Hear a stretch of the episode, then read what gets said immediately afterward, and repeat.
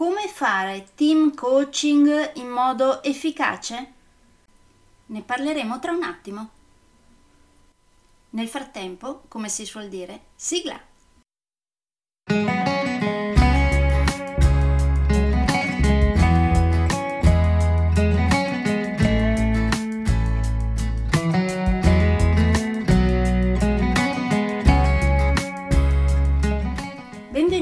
Podcast Coach 3C, che molto semplicemente sta per consapevolezza, cambiamento e crescita, cioè tre step basilari per il miglioramento.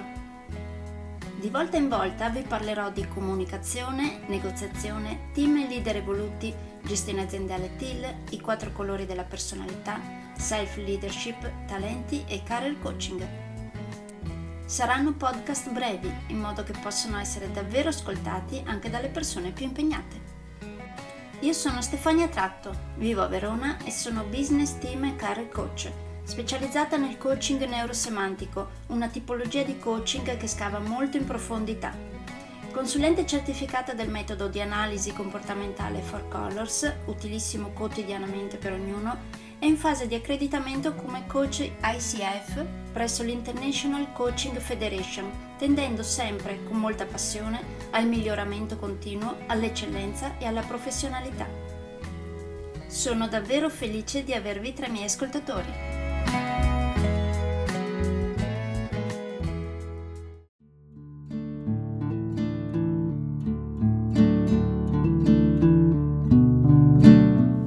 Eccoci al venticinquesimo capitolo del mio secondo libro, Leader evoluti per team evoluti, consigli pratici. Questo capitolo l'ho intitolato Come fare team coaching in modo efficace? Come al solito vi leggo l'inizio del capitolo. Le domande non sono l'unico strumento per un coach e quindi anche per un team coach, bensì esistono pattern quindi dei modelli relativi a esercizi con i quali poter migliorare una certa situazione. Qui ne vedremo uno in particolare che secondo me è il più utilizzabile in ogni azienda e qualche spunto su come affrontare altre situazioni di team coaching. Mentre se poi vi iscriverete a una scuola di coaching scoprirete molti altri pattern, tenendo conto che comunque nel coaching non si finisce mai di studiare essendo sempre in divenire. Nel resto del capitolo ho parlato poi di pattern, di volontà o meno di ricevere coaching e appunto ho spiegato l'esercizio delle posizioni percettive. Come al solito vi lascio qui alcune domande a cui rispondere in auto-coaching dopo aver letto questo capitolo. Magari chiedetevi nella vostra azienda chi probabilmente accetterebbe volentieri di ricevere del coaching? E chi invece potrebbe non accettarlo? In quali casi potreste usare l'esercizio delle posizioni percettive? Quanto da 1 a 10 siete interessati a fare team coaching in modo efficace nella vostra azienda? Se non avete segnalato 1, perché non avete segnalato un numero inferiore?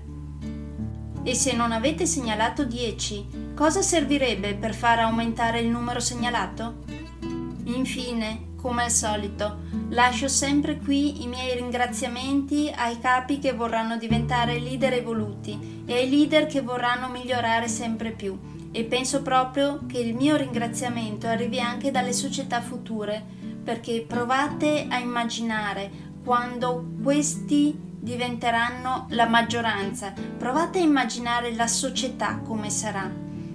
Capite che a quel punto libri come questo e altri simili saranno assolutamente e fantasticamente obsoleti? Io faccio veramente il tifo perché ciò avvenga prima possibile.